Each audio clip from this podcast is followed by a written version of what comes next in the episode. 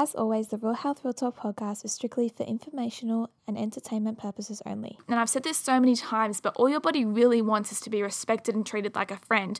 You and your body should work harmoniously, intertwining together.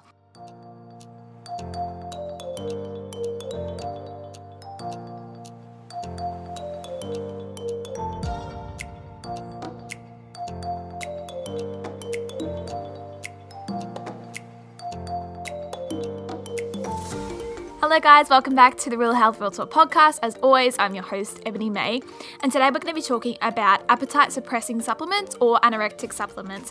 But before we do that, as always, it's time for my first segment, the Real Recap.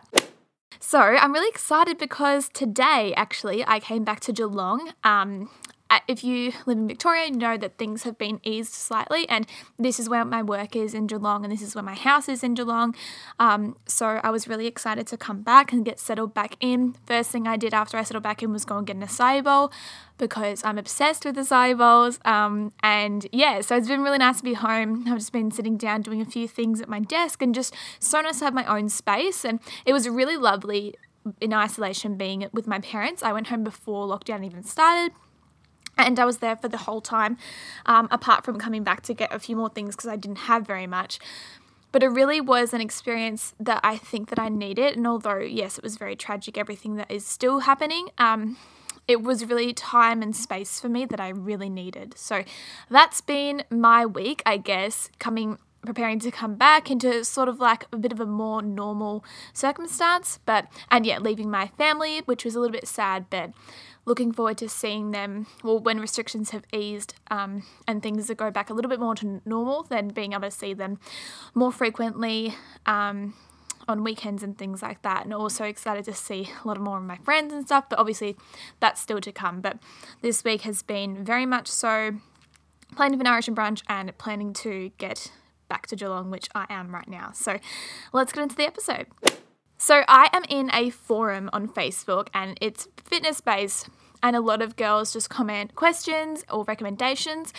And the other day I saw something that made me really upset, and it was a girl, and she looked like a very young girl, like I don't know, I just looked at her profile picture, um, and she was asking for a recommendation on appetite-suppressing supplements.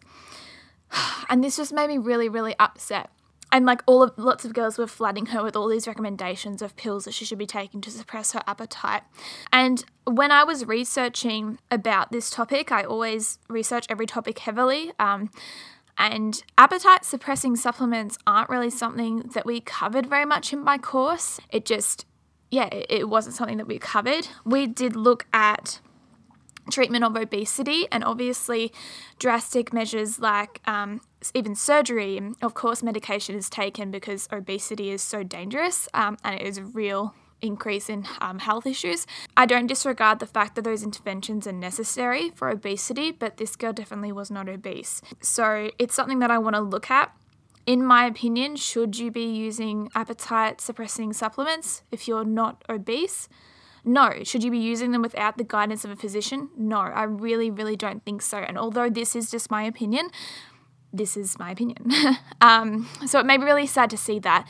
Um, so when I was researching, it was I was looking, I was even searching into um, into Google. Like obviously I read articles and stuff, but I also like to see if somebody just did a quick Google search, what comes up. And even when I was searching dangers of appetite-suppressing supplements, it was coming up with ads and and um, products to buy that were appetite suppressing. So it's so easy to get a hold of them.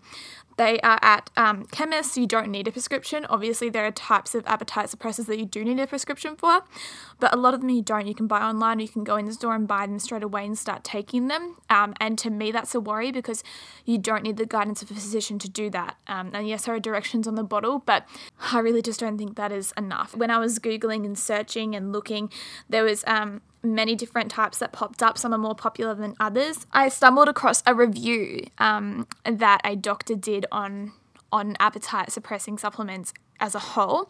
So it was an English physician, Doctor Louisa Draper, and she stated in her review, appetite suppressants can reduce your appetite and make you feel full. However, they can have dangerous side effects.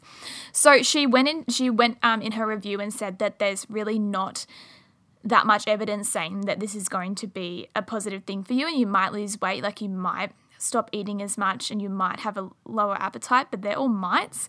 And the other might in that sentence is the fact that they will might have dangerous side effects. And to me, I just don't know why people would risk it. And obviously I need to acknowledge that I'm coming from a place of privilege, privilege because I've never been seriously overweight, and I can imagine that if this was a major, major concern for you, that you would be wanting to take that risk, or you might be wanting to take that risk. Um, but that's what I wanted to state there. I really just don't think that they're a necessary thing.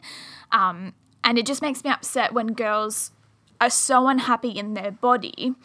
Not that they want to make a change. I Obviously, I want to make change in, changes in my body still. I have different physique goals. I have different health goals. I have new goals all the time.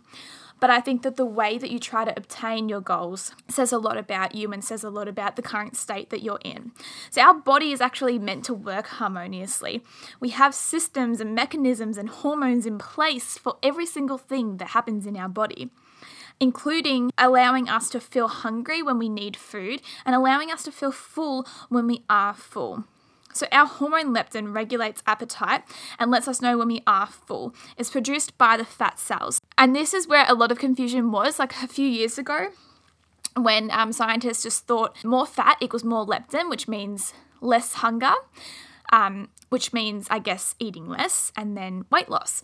So, but what they found was that in obese people who obviously have more fat, more fat cells and then producing more leptin, they actually became resistant to leptin. So, and then that's what I was saying at the start, like obviously there are interventions that cater for these sorts of things, and if somebody was resistant to leptin and they actually can't tell when they're full, then perhaps appetite suppressing supplements might be something that it would be a path to going to, to go down with a physician, and it would be acknowledged and it would be introduced by a physician. But it's not just for us to go to the chemist and buy any sort of appetite suppressing supplement and then expect us to lose a lot of weight.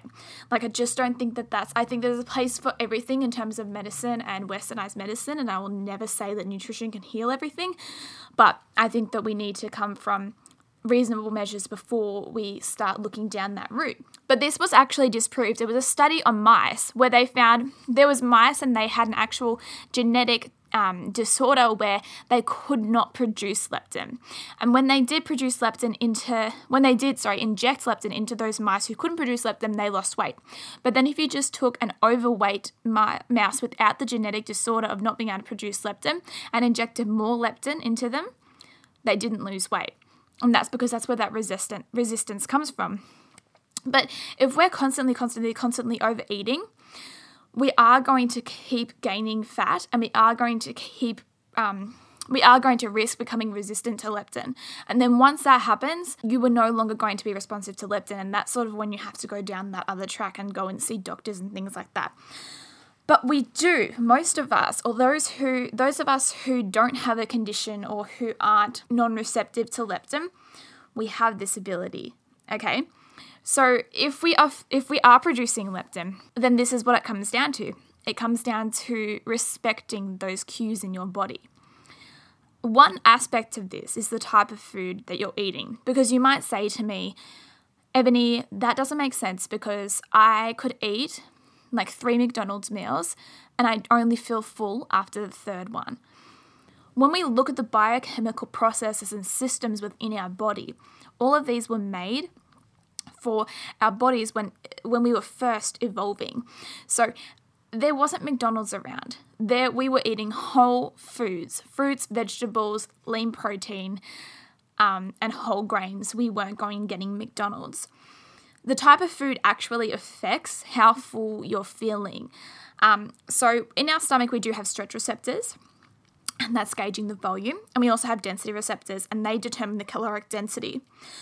In our stomach, if we have five hundred calories of natural plant foods, that will fill our stomach.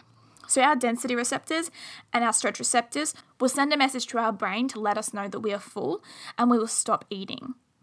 When it comes to processed and refined foods, five hundred calories of processed and refined foods takes up far less room. So our, the brain does not get the message that we are full, because the stretch receptors have not gauged that we are full, because the stomach isn't full. It's simply a higher caloric density but a lower volume. So if you have a diet that is full of processed and refined foods and you find that you cannot get full, that's because it's so refined and so low in volume that it's not actually get, it's not actually triggering our stretch receptors. But you very well may be eating well over your energy requirements. You're just not feeling full because of the type of food. And these are the things that we need to start working on. Because if your natural response from eating lots of McDonald's and you can't get full and you can't get full, well, going and getting a appetite-suppressing supplement, yes, you might be able to feel fuller faster, but are we really addressing the issue that your body is hungry for nutrients and all you're feeding it is empty calories? No. To me, suppressing your appetite with a pill is such a band-aid approach, and we need to come back to sustainability. Do you want to be taking pills your whole life? So if you're eating nutrient-dense foods, nutrient-dense whole foods, and you still feel the need to suppress your appetite, here are two things that you might need to consider. One, if you're trying to do this um, and you're counting your macros and you have a, you're in a calorie deficit and you're eating that calorie deficit and you're not going over and you're eating whole, like all mostly predominantly whole uh, foods, fruits and vegetables. So you're eating that amount to the macros that you've been assigned, but you're still feeling super hungry. If you're still feeling super hungry, you're probably eating too far under your energy requirement. And I don't know, that's probably an unpopular opinion, and I don't count macros, and I have nothing against people who do, but if you're telling me that you're eating nutrient-dense foods, you're keeping up with your water, and you're eating the amount of calories that you've you've been recommended, but you're still feeling like ravenous at the end of the day, supplements are not the answer. You need to increase increase your intake. And then the second thing to consider is, are you actually hungry in the first place, or are you eating for other reasons? So I did an episode on um, stress and appetite, stress and food, and it actually did so well. And I think because it really resonated with a lot of people, appetite suppressing supplements are not going to stop you from getting off the couch and eating while you're watching T V out of a jar of Nutella, or eating a bag of chips. Eating mindlessly and eating for reasons other than hunger is nothing to do with your appetite. And it's just so cruel to put these pills into your body and expect you to stop eating in the way that you're eating. If this, if you're eating um, and it's based on emotion or it's based out of boredom, your appetite has no leg to stand on. It can't prevent that, because the only thing that your appetite is responsible for is letting you know if you're hungry or full. So if you're eating for different reasons other than being hungry, this is a completely different topic. So if you've been considering taking appetite-suppressing supplements, you need to ask yourself those questions. Are you eating a bunch of refined foods and never being able to feel full? Or are you eating whole, mostly whole foods but just not eating enough? Or are you thinking that it's your appetite's fault when really you're eating when you're not hungry? My goal is to help people strip back and get back to the basics. Honestly, nutrition is an ever-evolving industry, but more often than not, we revert back to how we were functioning years and years and years ago as cavemen and women, because those days we didn't have the type of lifestyle disease that we have now. And there is always more to the fact than we think. And these problems are occurring because of all of these new and westernized approaches and resources, and the fact that we have accessibility to really high calorically dense foods with minimal effort.